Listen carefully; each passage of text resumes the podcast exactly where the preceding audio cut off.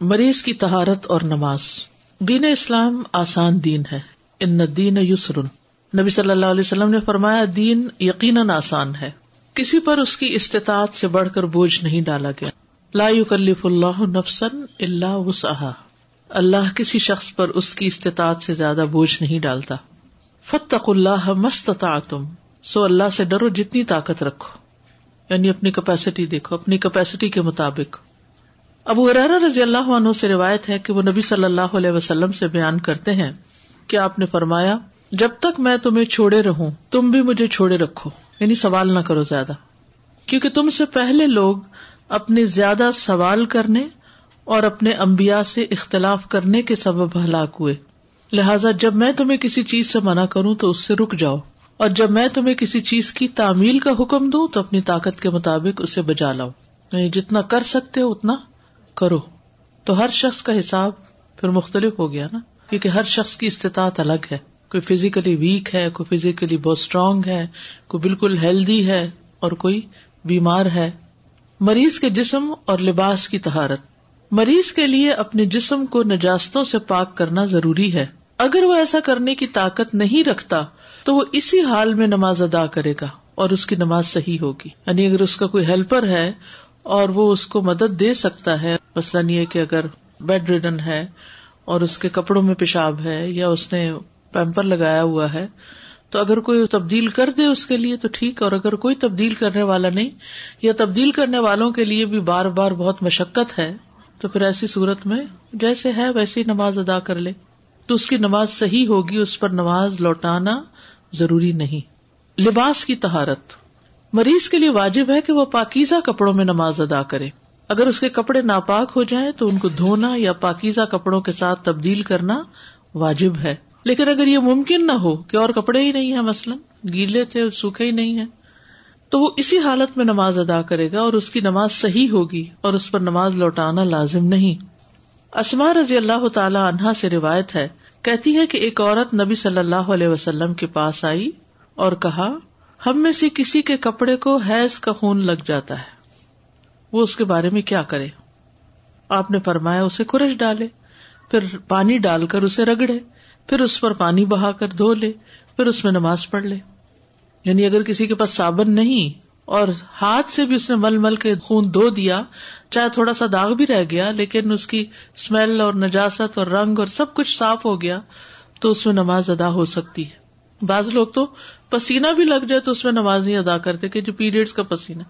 پسینے کا سورس کچھ اور ہے اور پیریڈس کا کچھ اور ہے، ان دونوں میں فرق ہے۔ تو پسینہ عام حالات میں ہو یا پھر پیریڈس کے دنوں میں ہو، کوئی فرق نہیں پڑتا۔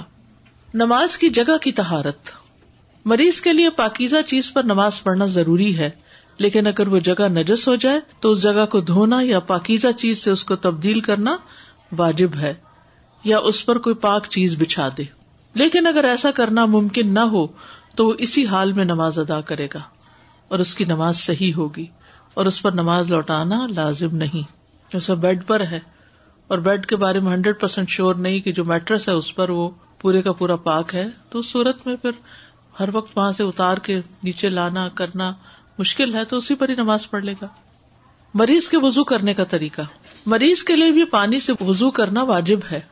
حد سے اصغر کی صورت میں وزو کرے گا اور حد سے اکبر کی صورت میں غسل کرے گا۔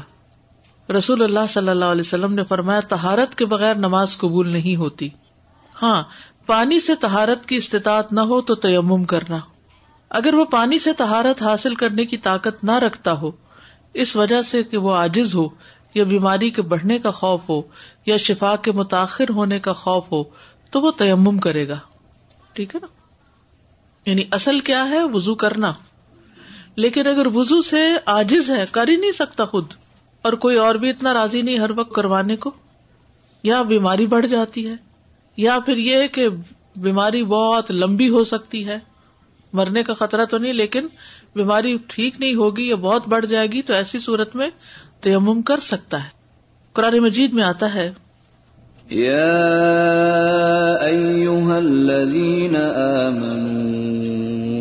اذا قمتم الى الصلاه فاغسلوا وجوهكم وايديكم الى المرافق فاغسلوا وجوهكم وأيديكم إلى المرافق وامسحوا برؤوسكم وأرجلكم إلى الكعبين وإن كنتم جنبا فاطهروا وإن كنتم مرضى أو على سفر أو جاء أحد منكم من الغائط أو جاء أحد منكم من الغائط أو لامستم النساء فلم تجدوا أو لامستم النساء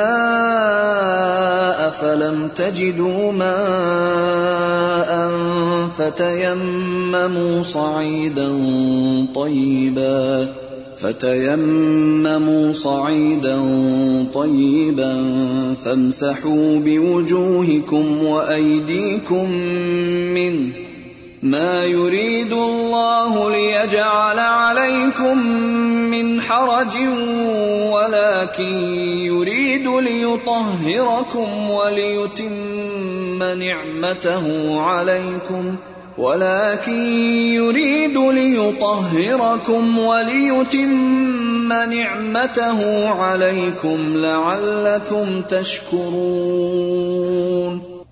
اور اگر تم جنبی ہو تو غسل کر لو۔ اور اگر تم بیمار ہو یا کسی سفر پر، یا تم میں سے کوئی قزائے حاجت سے آیا ہو، یا تم نے عورتوں سے مباشرت کی ہو، پھر کوئی پانی نہ پاؤ، تو پاک مٹی کا قصد کرو۔ بس اس سے اپنے چہروں اور ہاتھوں پر مسا کر لو۔ ام ابن الاس سے روایت ہے، کہتے ہیں کہ غزبت ذات السلاسل میں مجھے ایک ٹھنڈی رات احتلام ہو گیا۔ مجھے اندیشہ ہوا کہ اگر میں نے غسل کیا تو ہلاک ہو جاؤں گا۔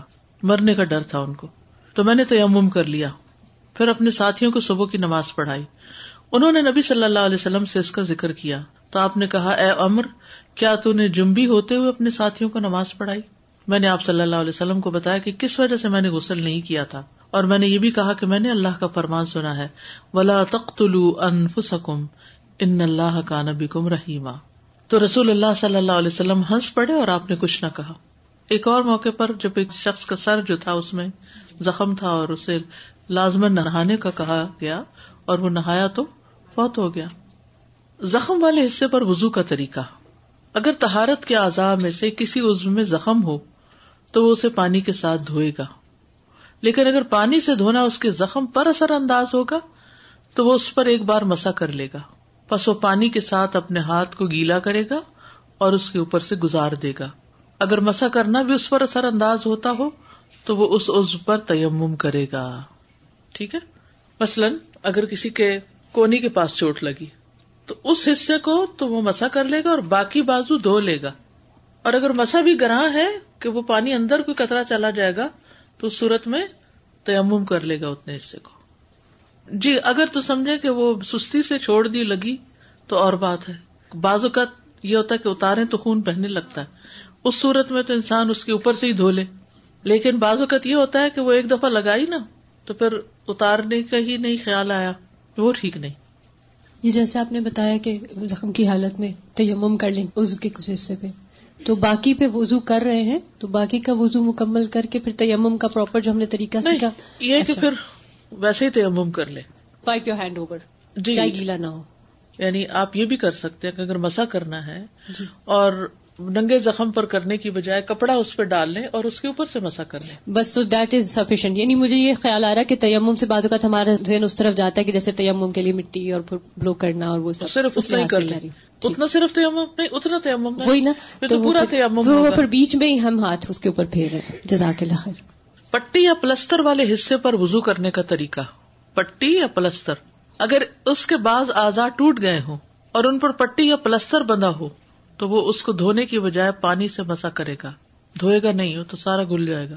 اسے تیمم کی ضرورت نہیں، کیونکہ پانی کے ساتھ مسا کرنا دھونے کے قائم مقام ہے۔ جس شخص نے پلستر چڑھایا ہوا ہو، یہ وہ شخص ہے جس کے کسی عزو کی ہڈی ٹوٹی ہوئی ہو اور اس پر پٹی یا کوئی اور چیز بندھی ہوئی ہو، تو وہ اس پر پانی کے ساتھ مسا کرے گا۔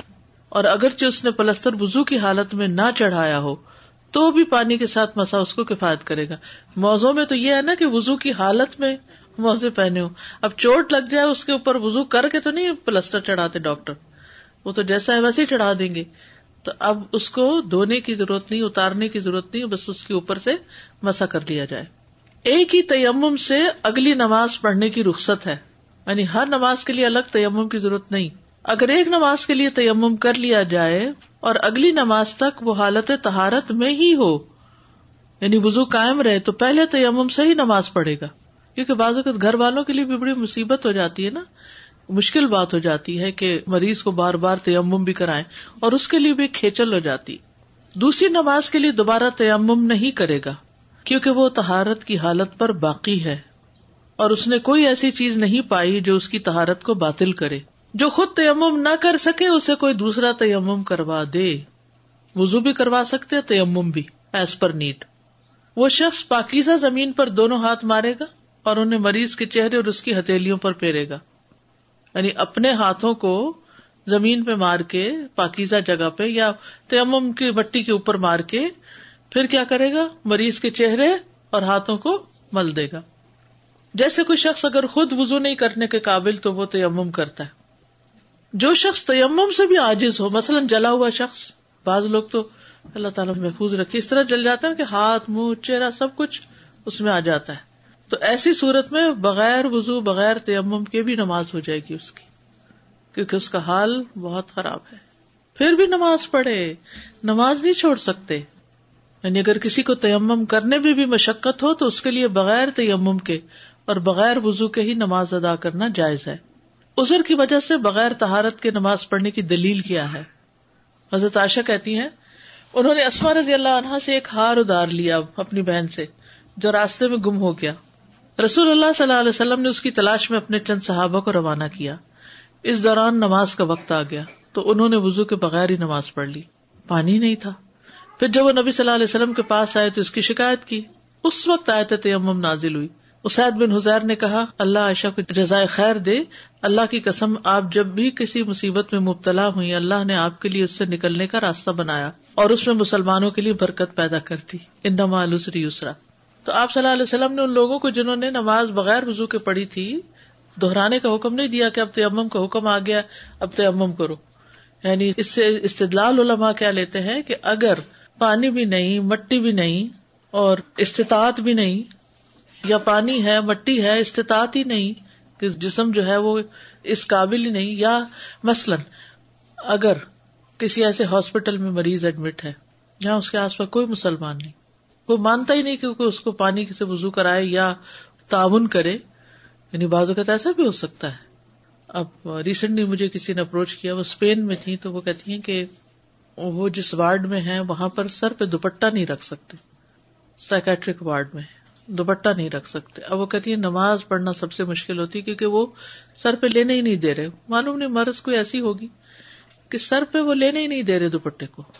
کہتی مجھے سمجھ نہیں آتی میں نماز کیسے پڑھوں۔ کہتی کہ فجر کے وقت کوئی نہیں ہوتا آس پاس۔ تو میں بیڈ شیٹ اتارتی ہوں اور اس سے پھر میں نماز پڑھتی ہوں۔ اچھا۔ اور جب دن کو ہوتے ہیں تو میں بستر میں گھس جاتی ہوں اور اس میں کسی کو پتا نہیں چلتا میں اندر کیا کر رہی ہوں۔ تو ہر جگہ نہ نماز کی آزادی ہے، نہ دوپٹہ اور برقع پہننے کی آزادی ہے۔ تو پھر فتق اللہ مستطاع تم جتنی استطاعت ہے، اتنا تو کرو۔ جو پاسبل وے آپ کو نظر آئے کہ اب سر چھپانے کی جگہ کہاں ہے، اس کو اختیار کر لے انسان۔ اب دیکھیں نا دو صورتیں۔ ایک یہ کہ سر پہ اوڑھے اور پھر باقی رکو سجدہ نہ کرے۔ دیکھیں نا صورت حال یہ ہے کہ جو دیکھے گا وہ پڑھنے نہیں دے گا نماز۔ نہ رکو کرنے دے گا، نہ سجدہ کرنے دے گا، نہ سر پہ اوڑھنے دے گا۔ ہاں اگر کوئی چادر لے کے مٹھ پہ، تو سمجھیں گے سو رہا ہے نا۔ تو وہ اسی حالت میں پڑھ لے گا۔ ٹھیک ہے؟ لیٹے لیٹے، اندر ہی۔ اور جب دیکھا کہ کوئی نہیں ہے اور سب کچھ کر سکتے ہیں، تو اٹھ کے نماز پڑھ لی۔ پھر حالات کے اوپر ہے نا۔ ابھی ریسنٹلی میں کسی کے بارے میں پڑھ رہی تھی کہ اس کو ایجپٹ کے ایک ٹارچر سیل میں رکھا گیا ایک شخص کو نائنٹی ٹو ڈیز کے لیے۔ وہ کہتے کہ مجھے طے خانے میں لے گئے اور اس میں اتنی جگہ بھی نہیں تھی کہ میں ٹانگ پھیلا سکوں۔ ٹانگ پھیلا نہیں سکتا تھا۔ اور اسی حال میں مجھے نماز پڑھنی ہوتی تھی، اسی حال میں کھانا، اسی میں سونا، اسی میں تو اب آپ خود سوچے کہ اللہ تعالیٰ رحم کرے، اللہ ہر ایک کو دنیا اور آخرت دونوں کی آزمائشوں سے محفوظ رکھے۔ انسان کو نہیں پتا ہوتا کہ کس وقت اس کے اوپر کیا حالت آ جائے۔ تو ایسی صورت میں انسان کو یہ تو پتا کہ میں نے اپنی عبادت کیسے کرنی۔ یہ پتا ہونا چاہیے کہ فتق اللہ مستتا تم کھڑے ہونے کی استطاعت نہیں۔ اور استطاعت ہے لیکن جگہ ہی نہیں کھڑے ہونے کی، تو پھر بیٹھ گئی۔ جس حال میں ہو، جہاز میں ہے، تو پھر کہیں نہ نیچے سجدہ دینے کی جگہ نہیں، تو کرسی پہ ہی بیٹھے بیٹھے پڑو قبلے کی رخ نہیں کر سکتے۔ کہاں سے کریں؟ کس طرح کریں گے؟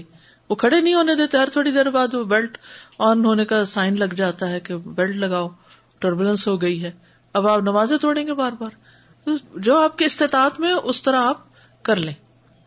مستحذہ اور سلسلت البول کی تہارت یہ عام طور پہ عورتوں کو مسئلہ رہتا ہے، خصوصاً جب پیریڈ بند ہونے لگتے ہیں یا کچھ۔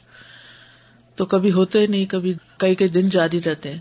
حضرت عائشہ سے روایت ہے کہ انہوں نے کہا، فاطمہ بنت ابھی حبیش نبی صلی اللہ علیہ وسلم کے پاس حاضر ہوئی اور کہنے لگی کہ اے اللہ کے رسول، میں ایسی عورت ہوں اکثر مستحضہ رہتی ہوں۔ یعنی میری پیریڈ بند ہی نہیں ہوتے۔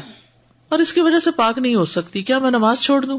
تو رسول اللہ صلی اللہ علیہ وسلم نے فرمایا، نہیں، یہ ایک رگ کا خون ہے، حیض نہیں یعنی اس کا سورس رحم نہیں، بلکہ اور چیز ہے، اس کا پیسے اور ہے۔ پھر جب تمہارے حیض کا وقت آ جائے تو نماز چھوڑ دو، کیونکہ حیض کا خون اس خون سے رنگ، شکل، بو میں مختلف ہوتا ہے۔ اور جب وقت گزر جائے تو اپنے بدن اور کپڑوں سے خون دھو کر نماز ادا کرو۔ ہشام نے کہا، میرے والد دروا بن زبیر نے کہا، آپ نے فرمایا، پھر ہر نماز کے لیے وزو کرو، حتیٰ کہ وہی حیض کا وقت پھر آ جائے۔ تو اس سے کیا پتا چلتا ہے کہ مستحذہ کا جو سبھی لین سے خون ہے جو نکل رہا ہے، اس پر وزو ہے اس کے لیے۔ ہر نماز کے لیے تازہ وزو کرے گی، لیکن نہائے گی نہیں۔ زوجہ نبی صلی اللہ علیہ وسلم ام سلمہ سے مروی ہے کہ رسول اللہ صلی اللہ علیہ وسلم کے زمانے میں ایک عورت کو بہت خون آتا تھا۔ تو اس کے لیے ام سلمہ نے رسول اللہ صلی اللہ علیہ وسلم سے پوچھا۔ تو آپ نے فرمایا، اسے چاہیے کہ یہ عرضہ لاحق ہونے سے پہلے مہینے میں حیض کے دنوں اور راتوں کی گنتی کا خیال کرے۔ یعنی جب یہ بیماری نہیں ہوئی تھی تو اس وقت مہینے میں کتنے دن پیریڈ ہوتے تھے؟ اس کو یاد رکھنا چاہیے۔ تو آپ اپنی بچیوں کو یہ بتائیں، جب پہلے پیریڈ شروع ہونا تو ڈائری منگوا کے کہیں کہ نوٹ کرو کس دن شروع ہوا اور کس دن اینڈ ہو رہا ہے۔ اگلے مہینے بھی ایسے اگلے مہینے بھی ایسے تین مہینے میں پتا چل جاتا ہے عادت کیا ہے۔ تو پھر بہت سے شرعی احکام عادت سے دیکھے جائیں گے کہ عورت کی عادت کتنے دن کی ہے۔ استحاظہ میں بھی جتنے دن کی عادت ہے، اس کے بعد نہاؤ اور اگر چھوٹا موٹا کوئی اسپاٹ لگتا ہے تو اس کو کنسیڈر نہیں کیا جائے گا۔ اور ہر ماہ اسی اندازے سے نماز چھوڑ دے۔ یعنی چاند کی تیرہ تاریخ کو ہر مہینے ہی پیریڈ ہوتے تھے، تو وہ تیرہ تاریخ کو دیکھتی رہے کہ تیرہ کب شروع ہو رہی ہے۔ تو پیریڈ آگے نماز چھوڑ دے۔ جب یہ دن گزر جائیں تو غسل کر لے اور انڈر ویئر پہن لے اور اس میں نماز پڑھتی رہے۔ یعنی اپنے پیڈ وغیرہ رکھ کے۔ ہر نماز کے لیے نیا وضو کرنا۔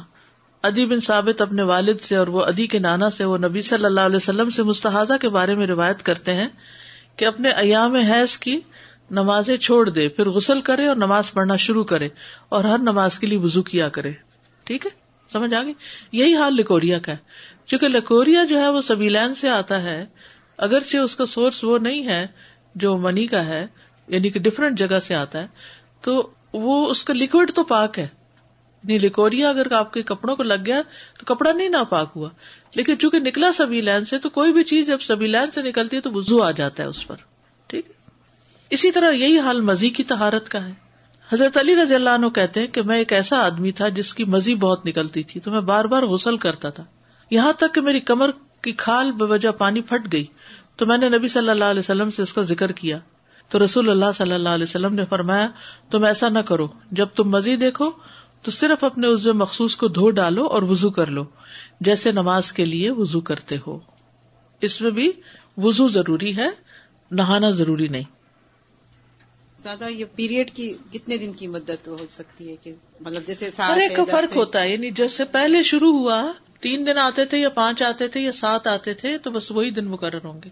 اچھا تو پندرہ دن تو نہیں ہوتے ہیں اس میں پندرہ دن تو نہیں ہوتے۔ تو زیادہ سے زیادہ کتنے ہو سکتے ایسا کوئی ہر ایک کی عادت فرق ہے کچھ نہیں کہہ سکتے۔ اچھا پندرہ دن نہیں ہو سکتے لیکن اتنے زیادہ تو نہیں ہو سکتے۔ اوکے استاذہ میں نے استخاصہ کے لیے پوچھنا ہے کہ جب آپ استخاصہ کے ساتھ ہوں تو جیسے آج کلاس ہو رہی ہے اور اگر مجھے استخاصہ ہے تو میں جماعت کے ساتھ نماز پڑھ لوں یا جی پڑھ سکتے روزہ بھی رکھ سکتے ہیں سب کچھ۔ جی؟ صبح کے وضو کے ساتھ جو ہم آتے ہوئے نہیں نہیں نہیں نہیں۔ اس وضو کے ساتھ نہیں۔ وضو تازہ کرنا پڑے گا۔ یہی تو بتایا گیا نا کہ ہر نماز سے پہلے کیا کرو؟ جی ہاں نماز سے پہلے نیا وضو کرنا ہوگا۔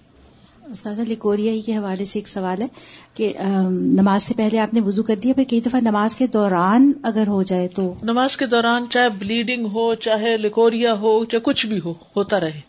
سوائے اس کے کہ اگر ونڈ پاس ہو تو پھر وضو ٹوٹ جاتا ہے۔ سلسل بال بھی یہی ہوتا ہے کہ کچھ لوگوں کو پیشاب کنٹرول نہیں ہوتا بڑی عمر میں۔ تو وہ پھر ان کا ایک ایک کترا کترا نکلتا چلا جاتا ہے۔ تو وہ بھی وضو کر کے نماز شروع کر دے اور نماز کے بیچ میں جتنا چاہے وہ نکلتا رہے کنسیڈر نہیں کیا جائے گا۔ ہاں اگلی نماز سے پہلے پھر وضو کرنا ہوگا۔ فرض سنت نفل سب کچھ پڑھ سکتے ہیں ایک وضو سے ایک وقت کی پوری نماز۔ استاذہ اگر کوئی مرض کے دوران پیریڈ شروع ہوئے ختم ہوئے اینڈ غسل نہیں لے سکتے تو پھر کیا کریں؟ غسل کیوں نہیں لے سکتے؟ وجہ؟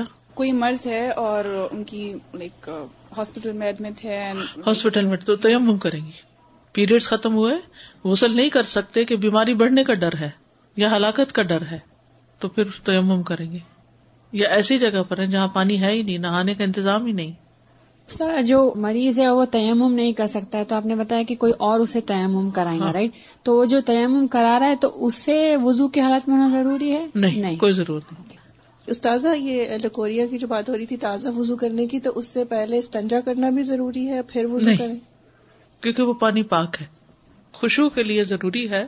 اگر پاسبل ہو تو استنجا کر لے انسان، صاف ستھرا، اچھے فیلنگ آئے لیکن اگر کسی وجہ سے نہیں بھی ہو سکتا استاذہ جو ہم نے مریض کے حوالے سے ساری ڈیٹیل دیکھی اس میں ایک تو سب سے پہلے شوگر کے جذبے آ رہے تھے جی۔ اور دوسرا وہ جو اسپین والی آپ نے بات بتائی وہ یہاں پہ ایون یو ایس میں بھی ایک پیشنٹ کا اسی طرح اتفاق ہوا اس نے اپنا تجربہ بیان کیا کہ وہ اس لیے نہیں لینے دیتے دوپٹہ یا چادر کہ ان کو یہ خوف ہوتا ہے کہیں اپنے گلے میں باندھ کے اور خودکشی نہ کر لے۔ جی ہاں۔ تو وہ دوپٹہ ان سے لے لیتے۔ ہیں تو میں نے بھی اس سے کہا کہ دوپٹہ اپنے کمرے میں رکھ دو۔ تو جب وہ نہ ہو تو دوپٹہ نکال کے تو کہتے نہیں وہ رکھ بھی نہیں سکتے۔ نہیں جی ہاں۔ مطلب ان کو جب ایڈمٹ کیا تو ان سے یہ سب چیزیں ایکسٹرا کوئی بھی ایسی چیز اب سمجھ آئی کہ رکھنے میں کیوں نہیں دیتے۔ کہ دوپٹہ رکھنا منع ہے وہاں۔ لیکن کیپ تو پہن سکتے ہوں گے نا۔ جی آپ دیکھیے وہ یہی کہہ رہی ہیں کہ ایسی بیماری جس میں مریض کی خودکشی کا ڈر ہو یا کچھ تو پھر یہ سب چیزیں ریمو کر دیتے ہیں۔ ورنہ تو منع نہیں کرتے دوپٹہ لینے سے۔ ہر سائیکو وارڈ میں بھی نہیں اور ایز پر نیڈ میرا خیال ہے کہ ایسا ہوتا ہے۔ زیادہ جی یہ بھی فریکوینٹ سوال آتا ہے کہ یہ لکوریا اور مستحضہ والی کا کہ وہ تو سمجھ گئے اپنا کہ نیا اس وقت وضو کر لیا لیکن ان کے گارمنٹ پہ اگر کوئی اسپاٹ یا کوئی ایسی چیز آ گئی ہے تو کیونکہ وہ چیز خود ناپاک کرنے والی نہیں ہے تو دے کین پرے ان اٹ جی ہاں۔ حتیٰ کہ منی جو ہے، جس سے جو انسان کی پیدائش ہوتی ہے، وہ بھی پاک ہے۔ یعنی کہ اگر کسی کپڑے کو لگی ہوئی ہو، تو اسے کورچ کر صاف کر دینا بھی کافی ہو جاتا ہے۔